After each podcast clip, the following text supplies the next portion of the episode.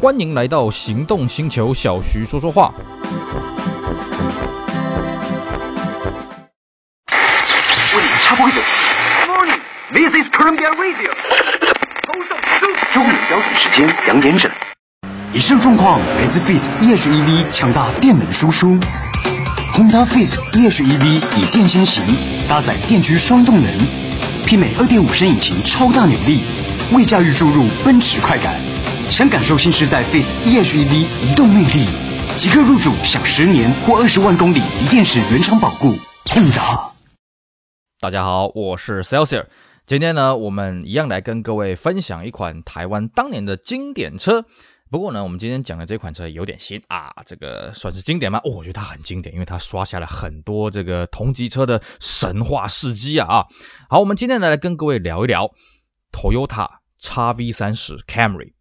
啊，讲到这个 XV30，各位可能听得一头雾水，啊，XV30 是什么东西啊，对不对？好，我们用另外一个白话文来讲，我们来讲这个国产的第一代 Camry 啊，就是二零零二年啊，在台湾上市的这个全新的这个和泰行销叫做 All New Camry。好，这款车呢，它刷新了很多同级车的记录啊。那么在这台车上市之前呢，我们先各位讲一下这个背景了啊。其实 Camry 呢，早在这个一九大概八八年、八九年左右呢，就以这个原装进口的方式呢进到台湾了。当时的背景是说啊，因为这个这个我们对美国的这个贸易逆差很大了，这个美国政府不大爽，所以呢，这个当时我们台湾对于进口车是管制的，尤其这个日本车我们是这个完全禁止的啊。然后美国政府就要求说啊，不行不行不行，你还是要啊、虽然你有进口我美国车，可是呢，那个时候八零年代后期啊，美国车在台湾的销量是节节败退啊，所以呢，美国政府希望说啊，你再给我多采购一些美国车好了。那么政府左思右想，嗯，怎么办呢？啊，不然这样好了，那干脆我们来折中啊，折中一下呢，我们来搞这个这个日制啊日日一的这个美规车，也就是说日本在美国生产的日日本的车子了啊，日本车商的在美国生产的车子啊，进口到台湾。那为什么会开放这方面的东西呢？其实是这故事还在往前讲个几年啊，就是说我们政府是在一九七四年宣布全面这个汽车禁止进口了啊，不管是日本的还是欧洲的还是美国，通通都禁止进口。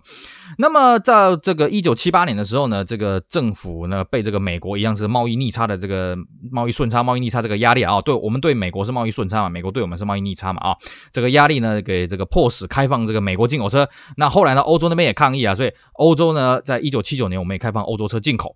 可是日本车为什么没开放啊？这个我们相信呢是因为这个政治的因素了啊，因为这个断交了嘛啊。那么其实呢，在这段期间呢，就有人发现有人在作弊，怎么个作弊呢？大概是在一九八三年、一九八四年的时候了哈，有这个台湾的进口车商联名去向这个政府去抗议，抗议什么呢？哎，有人作弊啊！怎么个作弊法呢？他们抗议呢，这个英国礼兰集团的代理商啊，就是这个 Rover 的代理商呢，他进口了这个啊 Rover 二一三啊 Rover 这些系列。那各位对 Rover 如果有点了解的话，就会知道啊，Rover 这个车其实就是什么？就是本田嘛，对不对？二系列、四系列就是这个喜美嘛，对不对？六系列、八系列其实是雅阁跟 Legend 嘛，对不对？明明是一台日本车，凭什么它只是因为欧洲制造它就可以进来了，对不对？但当时啊，政府是这个当然就当做没听到了啊。只是呢，这个抗议的声浪是此起彼落啊。所以后来政府想想啊，好了好了好了，这样好了，那我们干脆就开放这个啊、呃、日本在美国制造的日本车，这样行不行啊？所以呢，那个时候 Camry 呢也就搭了这个顺风车进来台湾，那当然非常受欢迎了啊，连同当时的雅阁啦啊，就卖的非常的好了啊。那么 Camry 呢，在台湾呢算是进口了这个第一批，然后再来下来接下一代呢，这个所谓的这个。呃，九三 Camry，然后到后来的 g u a Camry，这个销量都算是不错。但是在 g u a Camry 的时候呢，面临到一个很大的危机是什么呢？就是 Cefiro 这个怪东这个鬼东西了啊，也不算是鬼东西，这个怪物了啊。Cefiro 当时呢，我们这个呃节目也花了很多的篇幅去介绍 Cefiro 这台车子。Cefiro 这个车子呢，它用这个非常高的配备呢，非常低廉的价格呢，就席卷整个市场。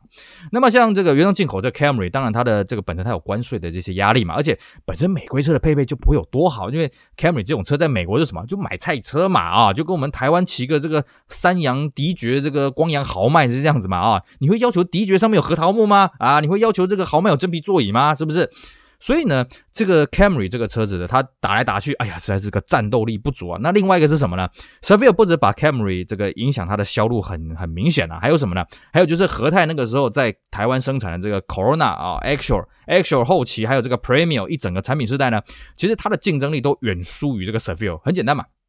Safir 它的这个车格比你大嘛，那引擎比你大，配备比你好嘛，对不对？你 Premium 就是小我一号啊，你想怎样啊？所以那时候和泰也发现说，其实 Premium 它的战斗力仍然不足以去跟这个 s a v i l 去抗衡，因为那时候民众呢喜欢这种浮夸，喜欢这种大车身、大尺码、大气派，所以后来呢，和泰就决定了把这个 Premier 的车系呢一分为二啊。呃，其中一个这个一点六呢，就是这个 Carrera Altis，就找这个布莱德比特代言的这个 Carrera Altis 啊，我们之前节目也跟各位介绍过。那么另外一个二点零的 Premier 呢，就改成我们现在要跟各位介绍这个 Camry 的这个 All New Camry 啊，这个 XV 三十这个 Camry 这个世代。好，那个讲了这么久啊，花了五分钟，终于就讲到这台车的出现了啊。那 All New Camry 在台湾国产的时候呢，它考量到台湾的这个风土民情了，所以台湾它选择的这个引擎规格呢是二点零跟三点零两款车，很摆明就是冲着 Saville 来的。当然那个时候 Saville 已经进化到 A 三四啊，当然 A 三四是我们台湾自己的代号，你自己看行照上面呢，它其实还是写 A 三三了啊。那那时候 A 三四呢，它基本上有二点零、三点零跟三点五三款车。那 Camry 呢？它只配到二点零跟三点零，因为它原厂在当时的并没有所谓三点五的规格。不过和泰觉得三点零够了，事实上呢，没错，也是够了。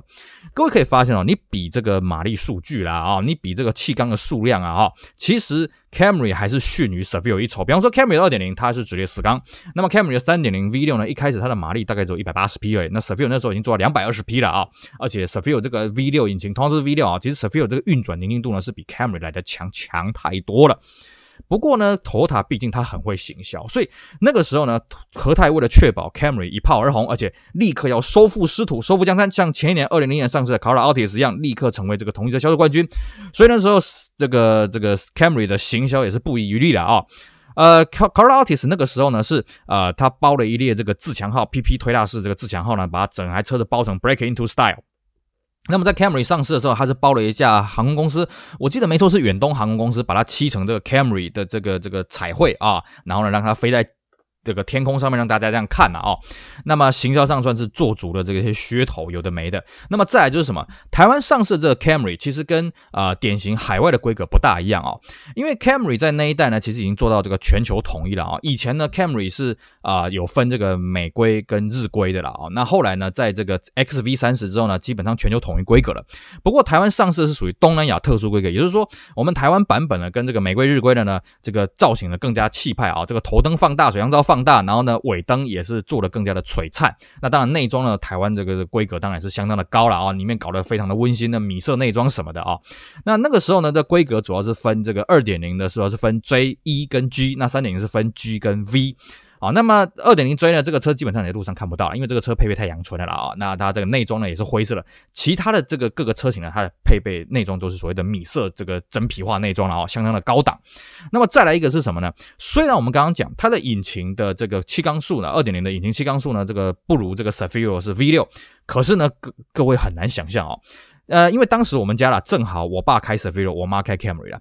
啊 s a v i o 这个引擎当然是很安静，没有错啊，这个运转非常的柔楚柔畅，这没有错。但是 Camry 这个四缸呢，也会让你大吃一惊啊。像我妈那时候买车的时候，常常发生一个问题是什么？它二次启动，也就是说呢，哎，奇怪，为什么这车子发不动？然后呢，他就觉得，哎，这车是不是坏了？然后呢，他就问这个这个这个 sales，sales 问他说，哎，小姐啊，你看一下你那个转速表是在哪啊？转速表在那个一的下面的，小姐，你已经发动了。我妈那时候常常发生这种事情，因为她真的没办法理解说，为什么一台这个两千 CC 的车子可以这么的安静啊？这个就就明明这种四缸引擎应该是啊噪音比较大，抖动比较大，没有。不好意思，Camry 这个车子二点零让你感觉起来就好像 V 六的这种这种感觉，这种宁静度。当然，它运转的柔畅度还是跟这个 Savi 的二点零 V 六还是有点差距了哦。再来是什么？我们不得不承认哦，Camry 这个车坐起来真是舒服，尤其是什么？尤其是国产的这个第一代，也就是我们今天讲的这个 XV 三十哦。呃，我开我们家这个 Camry 呢，当然也是开了一段时间了啊、哦。那这台车有一个魔力叫什么？叫做后座啊、这个睡觉。只要呢上了这个车子后座人呢，很容易不知不觉就睡着了啊。我们那时候还讲了，如果要把妹的话，就让梅啊不要坐前座，让她坐后座啊，大家就会乖乖的进入梦乡了啊。当然这开玩笑的了啊，就说这个车子后座非常的舒服，甚至呢后来的下一代的这个这个有三点五那一代的 Camry 就 XV 四十了，后或者说后来有 Hybrid 这个 XV 五十呢，不好意思，后座都没有 XV 三十来的这么的舒适啊，这个。我也是觉得这个和泰当时它设计是非常的用心，那当然还有就是我们说外观这个非常的大气嘛，所以果然 XV30 Camry 一上市之后，马上就开出了红盘，哇，马上成为这个销售冠军。那 Saville 呢，虽然它呃已经进化到三点五了，虽然它已经进化到 A 三四，不好意思，Saville 毕竟呢，它从一九九五年这个 V 六的话题一直炒炒炒炒炒炒，炒到那个时候呢，大家已经有点腻了啦，再加上呢。大家发现，其实 Seville 虽然它配备非常的丰富啊，那时候 A 三四这个配备已经到顶天的了啊，这个用大陆流行话就是顶天了。可是 Camry 的配备虽然它真的没有 Seville 配备那么好，它的引擎动力没有那么强，可是呢，它的外形、它的视觉、它的气派的程度，让大家觉得，哎，其实这个就已经够用了。那很快的呢，Camry 也就在短时间之内成为这个同车销售的冠军了啊。那么再来是什么呢？再来就是说，哎 s a f i r 也不会等闲视之啊，对不对？这个玉龙也不会坐以待毙嘛，哦，所以呢，很快的这个 s a f i r 呢就进行了一些小改、小改款，那么降价什么的。但是呢，这个战斗力呢一样是没办法左右到这个 Camry。那么 Camry 呢，在这个大概二零零三年年底的时候进行了一次小改款，这是小改款的杀伤力真是有够强了哦。呃，应该是二零零四，应该不是二零零三了哦。这些小改款呢，把这个水箱罩呢改成直瀑镀铬了，然后呢，这尾灯呢本来是红啊、这个红白啊，那变成全红了哦，这更加的气派，更加的大气。那么内装呢也出现了这个黑色的内装，因为呃当时大家发现了啊、哦，其实米色内装看起来很高级，对，没有错。可是米色内装超级难照顾，像我们家的那个 Camry 就是米色内装，不好意思，现在已经变成灰色内装了啊，因为这个都已经黑掉了。所以那时候 Camry 也开始推这个黑色内装，然后呢，这个和泰也很聪明，本来我们刚刚讲这个二点零 J 啊，在这个这个一开始的这个二点零 J 呢的这个销量不多了，因为它的配备真的是太阳春了。那么和泰呢，在这个小改的时候，它做了一点手脚，它把二点零 J 的配备稍微升级了一点，然后它又配了三点零的这个十七寸的这个密幅的这种运动化的铝圈了啊，所以呢，看起来哎，这个二点零本来二点零 J 的这种入门的这种感觉呢，完全一扫而空。那么和泰也很聪明，把二点零 J 这个名称呢改名。叫做二点零 S 啊，告诉你这是个运动版。那么二点零 S 这个车出来之后呢，很好玩哦，计程车买了一大堆。为什么？因为外形看起来非常的气派，哇，这个车看起来很有版色了。而且这个十一寸铝圈呢，它是密辐的，而且它还抛光啊，哦，这个光泽非常的动人。那么售价也不贵。可是呢，很快计程车就发现，哎，这个有问题。为什么？因为它二点零的车子配到十七寸铝圈哦，其实重拖了，油耗就不大好了。所以后来很多那个计程车司机都那买这二点零 S 呢，把这个铝圈把它换掉了，不然这个油耗实在太凶了。这是一个小插曲。那么这这个这个改款了之后呢，它面临到了裕隆的挑战是什么？裕隆那个时候呢就推出这个 Tiana 啊，从 Seville 进化到 Tiana。那 Tiana 它走的风格就是跟这个 Camry 完全不一样啊！我不跟你在比这种豪华的气势，我跟你比什么？那时候体验呢标榜叫什么？叫在简约中超越豪华。也就是说，哎，你搞这个油亮亮的这种核桃木，哎，我搞这个消光的梨花木啊，我搞这个这个座椅这个七三比例的黄金比例什么有的没的，等于说是他故意去另开了一个战场出来，那么跟这个 Camry 去互相去竞争，互相去抗衡了啊。当然呢，这个我们之前介绍体验的时候也跟各位讲过，体验曾经在二零零五年的年中的时候莫名其妙卖赢 Camry 两个月啊，那个时候这两边的战争算是打得非常非常的火热了啊，这个也连带的使二零零五年那一年呢成为台湾。汽车难得销啊，销汽车销史上第二次啊，这个年销量超破五十万台哦。那时候大家真是买车真是买疯了啊！整个这个市场的气势呢，被 Camry 跟田纳两边这个炒的打得非常的火热。当然，Camry 那时候呢也是小改之后，好好，我这个既然卖输你，那我这个增加配备什么有的没的，噼里啪啦、夯不啷当全上了。哦，那个时候啊、这个真的是小过短袜了。以我们现在这样看，我们现在这个进口 Camry，你看一个月能够卖几台？不好意思啊，那个以前那个 Camry 可能一个礼拜啊就卖赢我们现在一个月的这个销量了哦。那当然，这个车子也是非常的广受欢迎了啊、哦，甚至啊、这个。这个这个公务车也采购了非常多，那计程车也很多，那民用车也很多啊，跟我们现在这种看的这个 Camry 大部分都是公务车跟计程车哦，差的差的十万八千里了啊，所以说了，这 XV30 这个 Camry 啊，它在台湾呢。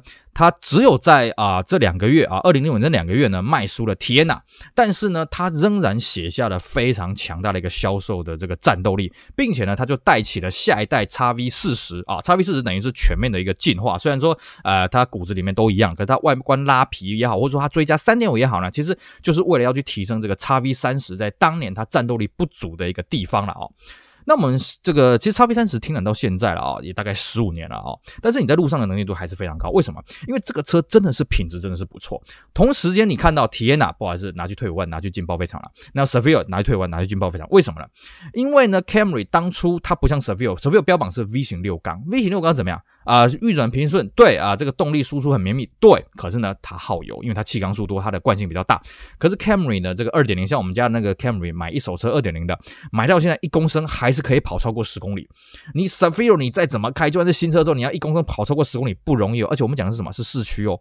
那相对的，Camry 这个车子本身它也真的是没什么毛病。比如说，我们一开始在开的时候有遇到那个引擎室有这个渗油的这些状况，但是那个时候也都有这个召回啊，就跟那个 Altis 一样都有召回。所以其实召回之后就没有什么问题了啊。那开来开去也没什么太大的通病，就是我们刚刚讲的嘛，这个内装脏掉、再皮破掉，这这很正常，不会像 Seville，哎呀，Seville 这个 VQ 引擎，你只要一漏油你就完蛋了啊，你就要花大钱了。Camry 这个车还真的是没什么问题，就算是它3.0 V6 漏油，这个也没有关系，花的钱也不多了啊。